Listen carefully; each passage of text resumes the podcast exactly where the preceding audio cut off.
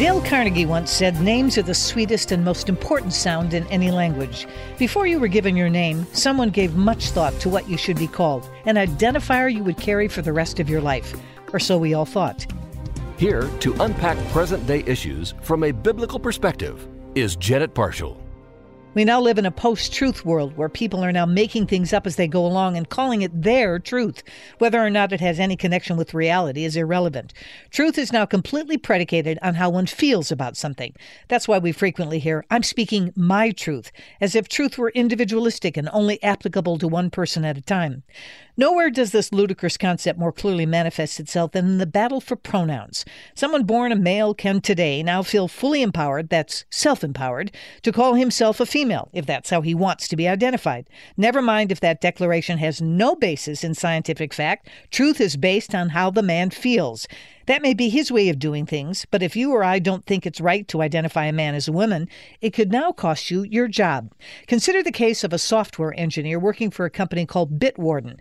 Chad Scharf worked for the company but found himself at odds with his employer because it allowed other employees to post preferred pronouns on their employee profiles, while it prohibited Scharf from using his preferred pronouns based on his religious beliefs.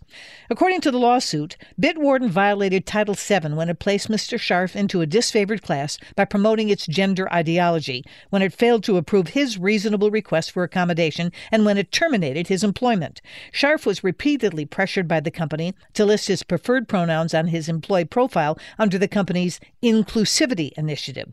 When he finally relented, Scharf wrote, assigned by God to his page and was ordered to remove it.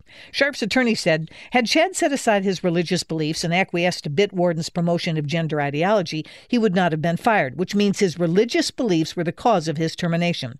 Scharf filed a discrimination complaint against the company with the Human Relations Committee in Florida, where the board ruled against him and for the company. The case is now currently on appeal. We're now living in an age where, as followers of Christ, when called to speak the truth, it may end up costing us dearly. We must also remember that it's hardly loving to call someone something they're not, and coerced speech is always wrong. When faced with this pronoun dilemma, each of us will have to search our hearts to find a way to respond. This software engineer would not bow to the wokeness permeating his company, and when he finally selected assigned by God, he was both biblically and scientifically accurate. His declaration of the truth, not his truth, is an example for all of us to follow. Those are my thoughts. I'm Janet Parshall. For more information, go to janetparshallcommentary.org or email us at janetparshallcommentary at moody.edu.